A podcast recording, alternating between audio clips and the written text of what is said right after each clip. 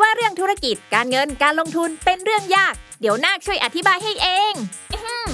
ขอแนะนำตัว ฉันคือนาคธุรกิจ ตัวละครใหม่จากทีมขายหัวเราะ ที่จะมาเล่าเรื่องราวของธุรกิจ การเงิน การลงทุนในรูปแบบการ์ตูน เพื่อความสนุกและเข้าใจง่ายให้กับทุกคนนั่นเอง เอาเป็นว่าถ้าคุณสนใจในโลกของการเงิน หรือชอบฟังพวกเคสธุรกิจสนุกๆอยู่แล้ว เราขอชวนทุกคนมากดติดตามเราไปด้วยกัน ที่ช่องนาคธุรกิจนอหนู สระอากอไก่ นาคธุรกิจ ทุกช่องทางโซเชียลมีเดียได้เลย มาทำเรื่องยากๆ ให้กลายเป็นเรื่องนักๆไปด้วยกันนะ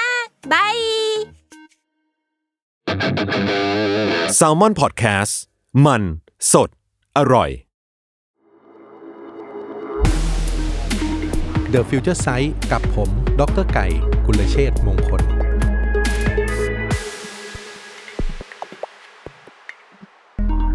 สวัสดีครับ คุณผู้ฟังทุกท่านครับ ขอต้อนรับเข้าสู่รายการ The Future Sight Podcast นะครับ กับผมพี่ไก่ผู้ช่วยศาสตราจารย์ ดร กุลเชษมงคลครับ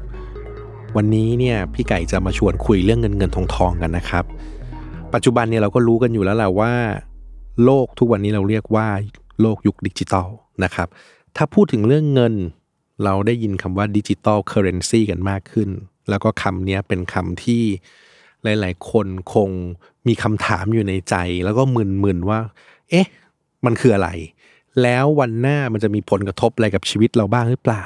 นะครับและ digital currency เนี่ยมันคือ e-wallet หรือเปล่าหรือมันมันคืออะไร เพราะฉะนั้นครับใน EP นี้พี่ไก่จะมาเล่าถึงเรื่อง digital currency ให้พวกเราเข้าใจกันมากขึ้น แต่ต้องออกตัวเอียดก่อนว่าพี่ไก่อาจจะไม่ได้เล่าลงไปในลึกมาก หรือไม่ได้พูดศัพท์ที่มันเป็น technical term เยอะมาก เพราะมันฟังแล้วมันค่อนข้างซับซ้อนเนาะแต่อยากจะเล่าภาพรวมให้พอเห็นภาพละกันว่าเออ digital currency คืออะไร แล้วมันมีอะไรที่น่าสนใจบ้าง แล้วจะกระทบกับพวกเรายังไงนะครับ โอเค เรามาดูกันไอ้คำว่า digital currency เนี่ยหรือ แปลเป็นไทยว่าสกุลเงินดิจิตอลเนี่ยหรือจะเรียกว่าเงินดิจิตอลก็ได้เนี่ยนะครับ มันคือสกุลเงินที่อยู่ในรูปแบบของอิเล็กทรอนิกส์ครับ โดยมันจะใช้ได้เนี่ยมันจะมีเทคโนโลยีที่เขาเรียกว่าบล็อกเชนเนี่ยเข้ามาช่วยนะครับบล็อกเชนเนี่ยเป็นเป็นเทคโนโลยีตัวหนึ่งที่จะมาช่วยเรื่องความปลอดภัยอะต้องบอกก่อนบล็อกเชนไม่ใช่ digital currency โอเคไหมฮะ บล็อกเชนเป็นเทคโนโลยีที่จะมาช่วย support digital currency อีกที เพราะมันจะช่วยเรื่องความปลอดภัย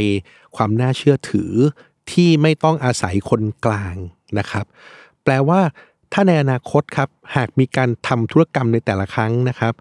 ข้อมูลเนี่ยในการใช้จะถูกประมวลผลในรูปแบบการกระจายไปยังคอมพิวเตอร์เครือข่าย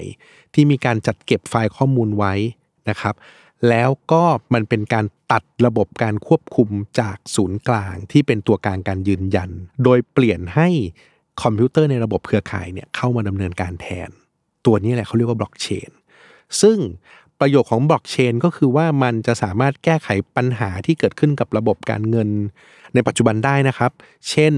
แก้ไขเรื่องความโปร่งใสของระบบการเงิน แก้ไขเรื่องความถูกต้องในการทำธุรกิจ นะครับความปลอดภัยต่างๆ รวมถึงเพิ่มความรวดเร็วในการทำธุรกรรมทางการเงิน ข้ามพรมแดนด้วย ลดค่าธรรมเนียม ลดค่าบริการต่างๆ เพราะฉะนั้นเทคโนโลยีบล็อกเชนมันจึงเป็นเทคโนโลยีที่ถูกพูดถึงมาก แล้วก็เอามา support นะครับ digital currency ที่กำลังจะเกิดขึ้นในอนาคตนั่นเองนะครับโอเคเอากลับมาพูดเรื่อง digital currency ต่อ แล้วถามว่าทุกวันนี้เนี่ยมันเกิดขึ้นจริงแล้วหรือยัง แล้วมันได้รับความนิยมหรือยังนะครับ ก็ต้องตอบว่ามันเกิดขึ้นจริงแล้ว แต่เกิดขึ้นจริงในบางที่เท่านั้นไม่ได้เกิดขึ้นทั่วทั้งโลกนะครับ แล้วก็ต้องบอกว่าไอ้ดิจิทัลเคอร์เรนซีเนี่ยมันเกิดขึ้นจากเอกชนซะเยอะช่วงนี้พูดง่ายๆคือบริษัทเอกชนเนี่ยลุกขึ้นมาทำมันทำให้อ่าธนาคารกลางส่วนใหญ่ของประเทศเนี่ยหลาย ๆ ประเทศเนี่ยยังไม่ยอมรับนะครับ แต่ถามว่ามัน สามารถใช้ชำระหนี้ได้ตามกฎหมายไหมในบางประเทศก็บอกที่ที่มี digital currency เนี่ยก็จะใช้ได้นะฮะแต่มันยังทำหน้าที่ของมันไม่ครบถ้วน เพราะมันยังไม่ได้เป็นสื่อกลางในการชำระเงิน และไม่ได้ถูกใช้เป็นหน่วยในการกำหนดราคาสิ่งของนะครับ แล้วก็มูลค่าของดิจิ t a ลเคอร์เรนซีที่เกิดขึ้นในปัจจุบันเนี่ยมันยังมีความผันผวนค่อนข้างเยอะนะครับ ดังนั้นเนี่ยมันจึงยังไม่ได้รับความนิยมมาก แต่ในอนาคต ถ้าธนาคารกลางของแต่ละประเทศเนี่ยลุกขึ้นมาทำสกุลเงินดิจิทัลของตัวเองนะครับ มันจะทำให้ดิจิทัลเคอร์เรนซีเนี่ยมีคุณสมบัติของเงินที่ครบถ้วน เพราะมันจะมีมูลค่าที่แน่นอน และสามารถใช้แทนสกุลเงินท้องถิ่นได้ตามกฎหมายนะครับ แต่อันนี้หมายความว่า ถ้าวันหน้าธนาคารกลางของแต่ละประเทศลุกขึ้นมาทำนะครับ แต่อย่างที่ผมเรียนไปตอนแรกว่า ปัจจุบันนี้มันทำโดยบริษัทเอกชนซะเยอะ เพราะฉะนั้นเนี่ยมันก็ยังยังมีความผันผวนแล้วก็อาจจะไม่ได้มีความน่าเชื่อถือมากนักนะครับคราวนี้ต่อมาครับคำถามมือว่าแล้วทำไมธนาคารในแต่ละประเทศเนี่ยในอนาคตเนี่ยเขาถึงต้องพยายามที่จะมาทำเรื่องดิจิ t a ลเคอร์เรนซีด้วยล่ะอ่าทำไมมันไม่เป็นเงินสดเหมือนปกตินะฮะเพียงอย่างเดียวเหตุผลก็เป็นเพราะว่าธนาคารเนี่ย ในวันหน้าถ้าทำดิจิ t a ลเคอร์เรนซีได้มันก็ลดต้นทุนได้นะ ต้นทุนเรื่องการผลิตแบงค์ผลิตเหรียญถูกไหมฮะ รวมถึงในอนาคตถ้าทำสำเร็จมันก็จะเพิ่มประสิทธิภาพของระบบการชำระเงินด้วยนะครับ ซึ่งไอ้พวกเนี้ยมันจะทำให้ธุรกรรมการเงินมีประสิทธิภาพมากขึ้น และยิ่งในช่วงปีสองปีที่ผ่านมาเนี่ยเราจะได้ยินข่าวนะข่าวข่าวหนึ่งเกี่ยวกับ Facebook ว่าเขาได้พยายามเปิด ตัวสกุลเงินดิจิทัล ตั้งชื่อว่า Libra นะครับช่วงที่ผ่านมาเนี่ยโอ้โหแล้วก็เป็นที่ฮือฮามากเลยว่า บริษัทนะครับ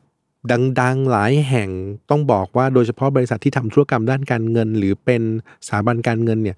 เข้ามาสนับสนุนและเข้ามาเป็น partner กับ Facebook เพื่อจะผลักดันให้ไอ้สกุลเงินดิจิตอลที่เรียกว่า Libra เนี่ยมันเกิดขึ้นได้จริง แล้วก็ประสบความสำเร็จ แต่สุดท้ายเนี่ย เรื่องที่มันฮิตๆอยู่สักพักหนึ่งแล้วมันก็เริ่ม fail ลง fail ลงนะครับ เพราะว่ามันมีปัญหาบางอย่าง ซึ่งเดี๋ยวจะเล่าให้ฟังต่อนะครับ แต่ที่พี่ไก่พูดถึง Facebook แล้วพูดถึง Libra เนี่ย เพราะต้องการอยากจะให้ทราบด้วยว่าไอ้ Libra เนี่ยมันเป็นตัวหนึ่งที่ไปกระตุ้นฮะทำให้ธนาคารกลางของแต่ละประเทศเนี่ยเขายิ่งต้องหันมาศึกษาเรื่องการสร้างสกุลเงินของตัวเอง นะครับ จริง ๆเขาศึกษามาเรื่อย ๆ อยู่แล้ว แต่ยังไม่ได้เกิดขึ้นจริงสักเท่าไหร่ถูกไหมฮะ พอ Facebook เปิดเปรี้ยงว่า เอ้ย จะทำสกุลเงินดิจิทัลของตัวเองปุ๊บ หลายประเทศเลยต้องหันมาทำเรื่องนี้อย่างจริงจัง แล้ว เพราะว่าถ้าประเทศไม่มีสกุลเงินดิจิทัลของตัวเองอย่างจริงจัง แต่ปล่อยให้บริษัทเอกชนทำบางทีมันจะควบคุมอะไรได้ยาก นะครับแล้วมันมันอาจจะมีปัญหาเรื่องเสถียรภาพทางการเงินต่อมาด้วยนะครับเพราะฉะนั้นเนี่ยตอนนี้ธนาคารกลางทั่วโลกก็เลยหันมาโฟกัสเรื่องนี้จริงจังมากขึ้นอีกนะครับยกตัวอย่างอย่างเช่น ประเทศสวีเดนนะครับได้มีการทดสอบสกุลเงินดิจิทัลของธนาคารกลางอยู่ในปัจจุบันนะครับในฝรั่งเศสเองก็ได้มีการทดสอบการใช้เงินยูโรดิจิทัลนะครับธนาคารกลางในแอฟริกาใต้ก็ ออกข่าวว่ากำลังพยายามพัฒนานะครับในอังกฤษเองนะครับก็มีเริ่มมีการศึกษาเรื่องนี้นะฮะอเมริกาเปิดตัวเลยครับว่าจะมีโครงการดิจิทัลดอลลาร์คาดว่าอีกสักสิปีจะทำให้เรียบร้อยนะครับ ญี่ปุ่นก็ไม่น้อยหน้าครับ ก็มีการพยายามที่จะสร้างแผนดำเนินการการสร้างเงินเยนดิจิตอลขึ้นมาอีกนะครับ โดยมีการนำบรรจุเข้าไปในแผนงานยุทธศาสตร์ของรัฐบาลด้วยนะครับ แล้วก็แน่นอนสุดท้ายไม่พูดถึงไม่ได้คือประเทศจีนนะครับ ไม่พลาดครับ ออกหยวนดิจิตอลขึ้นมานะครับ หรือบางคนก็เรียกดิจิตอลหยวนเนี่ยซึ่งเป็นสกุลเงินที่ถูกสร้างขึ้นโดยธนาคารกลางของจีนนะครับนะจะเห็นว่าโอ้โหทุกวันนี้ประเทศต่างๆ เลยต้องให้ความสำคัญเรื่องนี้นะครับ คนที่ไปสะกิดติ่งเนี่ยแหละแล้วทำให้เรื่องนี้มันดังขึ้นมา ก็ต้อง ก็ต้องยอมรับก็คือ Facebook นะครับตั้งแต่วันที่เขาประกาศเรื่อง Libra ขึ้นมานะครับโอเคคราวนี้พี่ไก่เล่าต่ออย่างนี้ดีกว่าว่ามาโฟกัสที่ไอตัว Libra กับหยวนดิจิตอลนะว่ามันเป็นยังไง เราจะได้พอเห็นภาพมากขึ้นนะครับเอามาคุยเรื่อง Libra ก่อนว่ามันเป็นสกุลเงินใช่ไหมฮะที่ Facebook คิดจะทำขึ้นตั้งแต่ช่วงปี 62 นะครับ เขาตั้งตั้งเป้าในตอนแรกเนี่ยว่าจะ ใช้เป็นสกุลเงินที่ใช้ร่วมกันทั่วโลกนะครับ เพราะว่าเขาเห็นว่าเฮ้ยใน Facebook เนี่ยมันมีคนใช้งานมากกว่า 2,000 ล้านบัญชีเนาะถ้ามันมีเงินที่เป็นสกุลของตัวเองได้ แล้วคนสามารถซื้อขายแลกเปลี่ยนกันได้มันคงจะดีนะครับ digital currency ที่เรียกว่า Libra เนี่ยนะฮะเป็นสกุลเงินที่ตอนนั้นเนี่ยเขาตั้งใจที่จะเปิดให้ใช้งานบนโลกออนไลน์นะครับ แล้วก็นำ เทคโนโลยีอย่างบล็อกเชนเข้ามาช่วยเป็น backup นะพัฒนาดูแลข้อมูลเพื่อให้เงินสกุลเนี่ยมันปลอดภัยน่าเชื่อถือสูงนะครับ แล้วเขาก็ทาง Facebook เองก็บอกว่าเอ้ย Libra เนี่ยมันถูกออกแบบออกมาให้มันมีมูลค่าที่ไม่ผันผวนเนาะแล้วก็ในช่วงแรกเนี่ยจะถูกดูแลโดยหน่วยงานอิสระที่เรียกว่า Libra Association นะครับทำหน้าที่บริหารทุนสำรองหนุนหลังอยู่นะครับ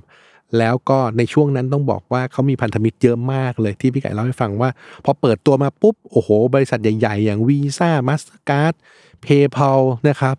แล้วก็ธุรกิจบริการในหลายอย่าง เช่นพวกเอ่อ Spotify Uber นะฮะ eBay อะไรเงี้ย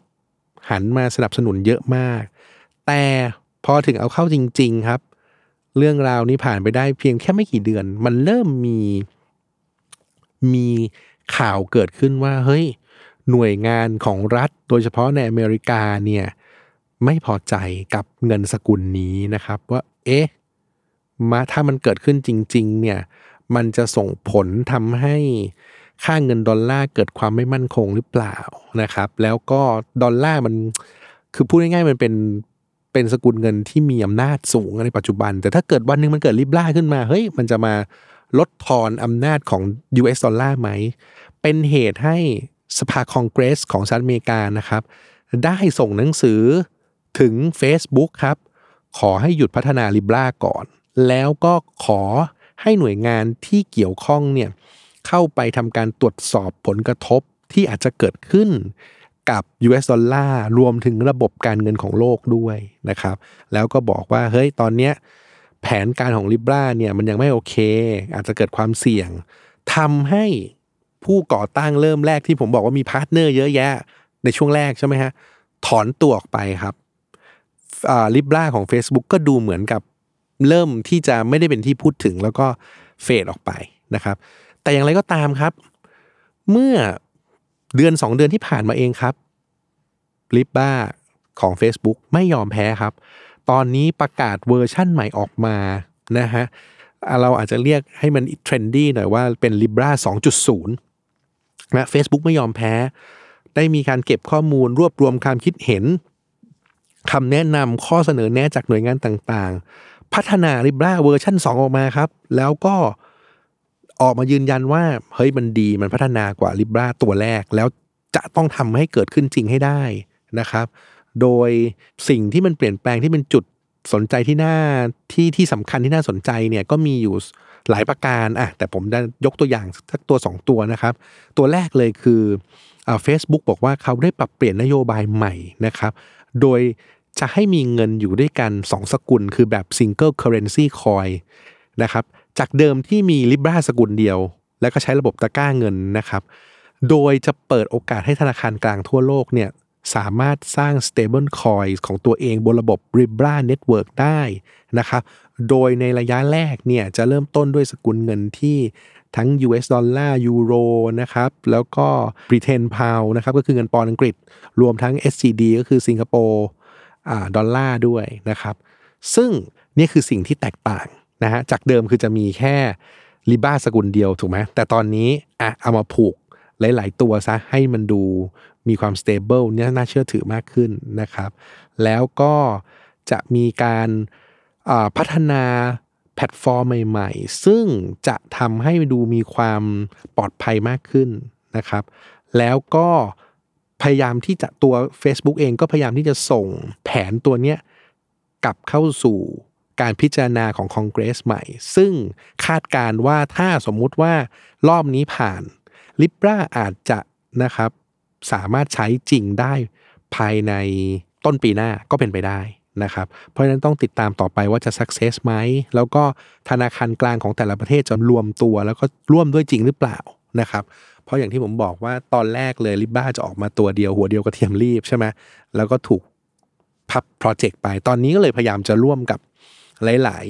สกุลเงินนะครับ เพื่อให้มันดูมีความมั่นคงขึ้น โอเค อันนี้คือเรื่องของ Libra ตอนนี้กลับมาแล้วเป็น Libra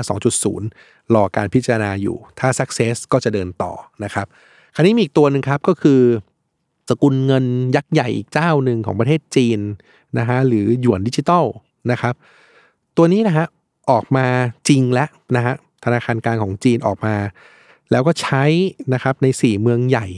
นะครับโดยมีการพิจารณาทดลองใช้หยวนดิจิตอลหลายล้านแล้วนะฮะไม่ว่าจะเป็น McDonald's เอง Starbucks Subway นะครับแล้วก็ตอนนี้มีแผนว่า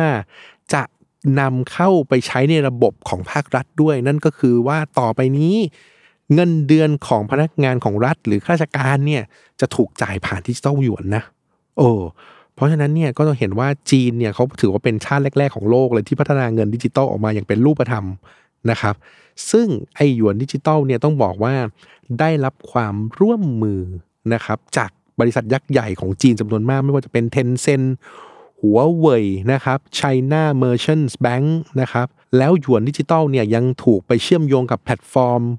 บริการบริการชำระเงินหลายๆราย ไม่ว่าจะเป็น Alipay หรือ WeChat Pay นะครับ มันเลยทำให้มันดูมีความน่าเชื่อถือ แล้วรัฐเองก็สนับสนุนเต็มที่นะครับ คนก็จะถามต่อแล้วทำไมจีนต้องเร่งพัฒนาหยวนดิจิตอลด้วยนะครับ อ่าแน่นอน ถ้าพัฒนาหยวนดิจิตอลก็ทำได้สำเร็จวันหน้าก็ไม่ต้องมีธนบัตรไม่ต้องมีเหรียญลดต้นทุนไปเยอะนะครับในอนาคตมันก็จะสามารถโอนเงินชำระเงินกันได้ง่ายขึ้นนะครับ แล้วก็แน่นอนมันเป็นเรื่องการสร้างความมั่นคง โดยเฉพาะการที่จะตอบโต้สหรัฐอเมริกา เพราะดูเหมือนว่า Libra เนี่ย ถึงแม้จะถูกก่อตั้งขึ้นมาโดยบริษัทเอกชนอย่าง Facebook แต่มันก็ดูว่ามันเป็นสกุลเงินที่มาจากฝั่งอเมริกา เพราะฉะนั้นเนี่ยตัวประเทศจีนเองก็จึงจำเป็นที่จะต้องรีบทำอะไรบางอย่าง จึงออกหยวนดิจิตอลมาก่อนนะครับ แล้วนอกจากนี้เงินที่เป็นดิจิตอลพวกนี้ก็จะช่วยนะครับ แก้ปัญหาเรื่องอย่างอย่างโควิดนี่ก็เกี่ยวนะ เพราะว่าต่อไปนี้ก็ไม่ต้องมาหยิบจับเงินกันละนะฮะเพราะว่าเงินเนี่ยมันเป็นที่ รวมเชื้อโรคนะโควิดเนี่ยมีงานวิจัยบอกเลยว่า ฝังตัวอยู่ในกระดาษแบงค์เนี่ยได้นานถึง5ถึง9วันเลย ถ้าวันหน้ามาทำหยวนดิจิตอลได้สำเร็จปุ๊บแก้ไขปัญหานี้ทันที คนไม่ต้องจับเงินอีกนะครับโอเค เพราะฉะนั้นเนี่ยเนี่ยเลยเป็นเรื่องที่น่าสนใจคันนี้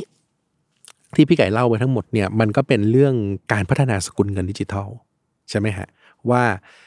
ามีทั้งเอกชนเริ่มทำก่อน แล้วตอนหลังหลาย ๆ ประเทศต้องพยายามที่จะทำ นะครับแล้วจีนก็เริ่มทำแล้ว แล้วก็เห็นเป็นรูปธรรม คราวนี้เรามาดูว่าเฮ้ยแล้วมันมันมี Impact หรือผลกระทบอะไรกับประเทศไทยบ้างล่ะนะครับทำให้ประเทศไทยมันต้องปรับตัวยังไงนะครับ ต้องบอกเลยว่าแน่นอนประเทศไทยเราก็เป็นประเทศที่พยายามพัฒนานะครับ เทคโนโลยีและทุกอย่างให้มันตามต่างประเทศได้ทัน เพราะฉะนั้นเนี่ยเราเองก็ต้องพยายามมีการพัฒนาสกุลเงินดิจิตอล เป็นของตัวเองด้วยเช่นกันนะครับ ซึ่งไอ้เงินดิจิตอลเนี่ยอย่างที่บอกว่ามันถ้ามันเกิดขึ้นจริง มันก็จะช่วยแก้ไขปัญหาเรื่องการโอนเงินระหว่างธนาคารที่มีขั้นตอนยุ่งยากซับซ้อนล่าช้านะครับ ถ้ามันเกิดขึ้นได้จริงมันจะเร็วมาก ตอนนี้มันก็เลยเกิดโปรเจกต์โปรเจกต์หนึ่งเรียกว่าโปรเจกต์อินทนนท์ฮะซึ่งเป็นเหมือนจะเป็นจะบอกว่าเป็นไทย digital currency ก็ไม่เชิงนะ ซึ่งตอนนี้ได้ถูกพัฒนาแล้วเริ่มต้นอยู่ นะครับ โดยโปรเจกต์เนี้ยได้มีการสร้างสกุลเงินดิจิทัล เป็นสกุลเงินกลาง สามารถใช้ได้ระหว่างธนาคารด้วยกันนะครับ ดังนั้นเนี่ยต่อไปเนี่ยธนาคารแห่งประเทศไทยจะทำหน้าที่เพียงแค่เปิดรับแลกเงินจากธนาคารพาณิชย์เนี่ยไปสู่สกุลเงินอินทนนท์นะครับ ซึ่งเมื่อธนาคารต้องการทำธุรกรรมต่อกัน ก็สามารถใช้อินทนนท์ในการทำธุรกรรมระหว่างกันได้เลยอย่างอิสระ ไม่ต้องมาผ่านธนาคารแห่งประเทศไทยอีกต่อไป ทำให้ลดระยะเวลารวมถึงลดต้นทุนในการทำธุรกรรมได้เป็นอย่างมากนะครับ ปัจจุบันนี้เนี่ยโปรเจกต์อินทนนท์เนี่ยอยู่ในระหว่างการพัฒนา แล้วแน่นอนต้องใช้เวลาอีกสักพักหนึ่งเพื่อจะปรับปรุงให้มันสมบูรณ์ ทั้งในแง่ของความปลอดภัย ความเสถียรของระบบ ความรวดเร็วความโปร่งใสพวกเนี้ยนะครับ รวมทั้งเรื่องกฎหมายรวมไปทั้งอ่ารวมถึงพวกความปลอดภัยทางไซเบอร์ด้วยนะครับ ถ้าถามว่าตอนนี้มันมากระทบกับประชาชนทั่วไปหรือยังยังนะครับอย่างแน่นอนต้องใช้เวลาครับ อย่างน้อยก็ต้องมี 3-5 ปี แต่ถ้าสมมุติว่ามีหน่วยงานยักษ์ใหญ่หรือบริษัทในประเทศไทยเนี่ยเข้ามาสนับสนุนเมื่อไหร่ แล้วก็ตื่นตัวในการทำนำเทคโนโลยีเนี้ยมาใช้เนี่ยจริงจังเมื่อไหร่ แน่นอนว่ามันจะสำเร็จได้เร็วขึ้น แล้วต้องบอกว่าดิจิ t a ลเคอร์เรนซีเนี่ยแหละ จะผลักดันให้ประเทศทุกประเทศรวมถึงประเทศไทยเนี่ยเข้าสู่สังคมไร้เงินสดอย่างแท้จริง หรือภาษาอังกฤษเขาเรียกว่า cashless society นะครับทุกวันนี้ต้องบอกก่อนว่า เราพูดกันว่าเฮ้ย cashless cashless เนี่ยมันมันยังไม่ได้แท้นะ เพราะว่าเรามีสกุลเงินที่เป็นเงินปกติเป็นเงินกระดาษอยู่ถูกไหมครับ มัน cashless ก็จริงคือเรามีพวก e-wallet คือ เราสามารถเติมเงินเข้าโทรศัพท์ได้เอาไป จ่ายเงินได้นะครับ เอาไปชำระหนี้ได้ หรือเรามีบัตรเครดิตเนี่ยเอาไปจ่ายเงินแทนเงินสดก็จริง แต่ทุกอย่างมันก็ยังอิงอยู่กับค่าเงินปกติของเราถูกไหมฮะมันก็มันก็คือค่าเงินแบบเดิมแหละเพียงแต่เปลี่ยนเป็นไม่ต้องใช้อ่าแบงค์นะใช้แบงค์ให้น้อยลง แล้วก็มาใช้พวกเทคโนโลยีมากขึ้น แต่ถ้าเป็นดิจิ t a ลเคอร์เรนซีนี่มันไม่ใช่ มันจะไม่มีแบงค์เลย มันเลิกมีแบงค์เลยต่อไปมันจะเป็นตัวเลขหมด เพราะฉะนั้นธนบัตรที่มีอยู่จริงก็ไม่ต้องในอนาคตสิ่งที่เกิดขึ้น คือการไปรับประทานอาหารที่ห้างสรรพสินค้า ทานอาหารข้างถนน ร้านสะดวกซื้อจ่ายค่ารักษาพยาบาลโรงพยาบาล รับเงินเดือนเสียภาษีทุกอย่างใช้สกุลเงินดิจิตอลหมดพูดง่ายๆคือไม่มีเงินจริงอีกแล้วอะนะครับ มันก็จะเกิดขึ้นแล้วก็จะทำให้ทุกอย่างเร็วขึ้น ลดต้นทุนลงไปได้นะครับ สุดท้ายที่พี่ใหญ่อยากจะพูดถึงคือ ตอบคำถามของคนที่ชอบถามว่า เอแล้ว digital currency เนี่ยตกลงมันต้องใช้คู่กับบล็อกเชนเสมอไปไหมนะครับ ก็ต้องบอกก่อนว่า 2 ตัวเนี้ยมัน support กันนะฮะ digital currency เนี่ยมันจะมีความปลอดภัยได้นะฮะมันก็จะมีบล็อกบล็อกเชนเข้ามาช่วยนะครับเพราะบล็อกเชนอย่างที่เล่าตั้งแต่ตอนแรกว่ามันเป็นเทคโนโลยีที่นำมาซึ่งความปลอดภัยความน่าเชื่อถือ ไม่ต้องอาศัยคนกลางนะครับ แต่ แต่จริง ๆ แล้วบล็อกเชนมันไม่ได้ใช้แค่เฉพาะเรื่อง digital currency เพียงอย่างเดียว แต่มันสามารถเอาไปทำธุรกิจธุรกรรมอื่น ๆ ได้อีกนะครับ ไม่ว่าในอนาคตเนี่ยจะไปถูกใช้ในเรื่องอการกระจายหุ้นเรื่องโฉนดที่ดินเรื่องทรัพย์สินอื่น ๆ แต่เน้นว่าไม่ต้องมีคนกลางไงฮะแล้วก็เริ่มเพิ่มเรื่องความปลอดภัยนะฮะดังนั้นเนี่ยบล็อกเชนมันก็จะไปช่วยได้ในหลาย ๆ ธุรกรรม ไม่ใช่เฉพาะ financial technology หรือ digital currency อย่างเดียว นะแต่ถามว่ามันต้องมาคู่กันไหมมันก็ควรจะมาคู่กันเพราะมันช่วยทำให้เกิดความปลอดภัยนะครับ สุดท้ายฮะอีกหนึ่งคำถาม ซึ่งจริงๆ เมื่อกี้พูดไปแล้วว่า แล้ว e-money e-wallet ต่างกับ digital currency ไหมสรุป สรุปก็คือมันก็ต่างนะฮะ เพราะว่า e-money e-wallet ทุกวันนี้เราก็มีกันอยู่แล้ว ถูกไหมแต่เรายังไม่มี digital currency อ่าเพราะฉะนั้นมันต่างกันแน่นอน e-money e-wallet คือแค่เราไม่ต้องพกเงินอะ เราเอาเงินเก็บไว้ที่แบงก์แล้วเราก็โอนมันเข้าบัญชี แล้วเอาโอนเข้าโทรศัพท์ หรือว่าบัตรเครดิตแล้วก็เอาไปรูดถูกไหมฮะแต่ digital currency มันไม่ใช่มันคือเป็นสกุลเงินที่เกิดขึ้นมาเพื่อทดแทนธนบัตรจริง ๆ เลย เพราะฉะนั้นมันก็มีความแตกต่างกันแน่นอนนะครับ โอเค ที่พี่ใหญ่เล่ามาทั้งหมดเนี่ยก็เป็นเรื่องเกี่ยวกับสกุลเงินดิจิตอลนะครับ ซึ่งทุกวันนี้เนี่ยอย่างที่บอกไปแล้วว่าทุกประเทศพยายาม ที่จะพัฒนาแล้วครับ แล้วก็นำมาใช้ให้เกิดผลจริง ๆ ซึ่งในประเทศไทยเองเนี่ยคิดว่าจากนี้ต่อไปอีก 5 ปีนะครับเราคงมีโอกาสที่จะได้เห็นเรื่องนี้เกิดขึ้นนะครับ เพราะว่าจีนก็ได้พัฒนาแล้วทดลองใช้จริงไปแล้วนะครับ และก็อีกหลาย ๆ ประเทศด้วย ดังนั้นเราก็ต้องมาดูต่อไป แต่ถามว่าเราจำเป็นต้องปรับตัวอะไรตอนนี้ไหมในฐานะที่เป็นประชาชนเป็นผู้บริโภคโดยทั่วไป คงยังไม่ต้องทำอะไรมาก แค่รับข่าวสารข้อมูลว่าเออ โลกกำลังจะพัฒนาไปทางนี้นะครับแล้วก็เตรียมตัวใช้มันแค่นั้น แต่คิดว่ายังไม่มีอะไรที่จะต้องปรับตัวอย่างจริงจัง หรือว่าต้องไปโฟกัสอะไรมากนะครับโอเค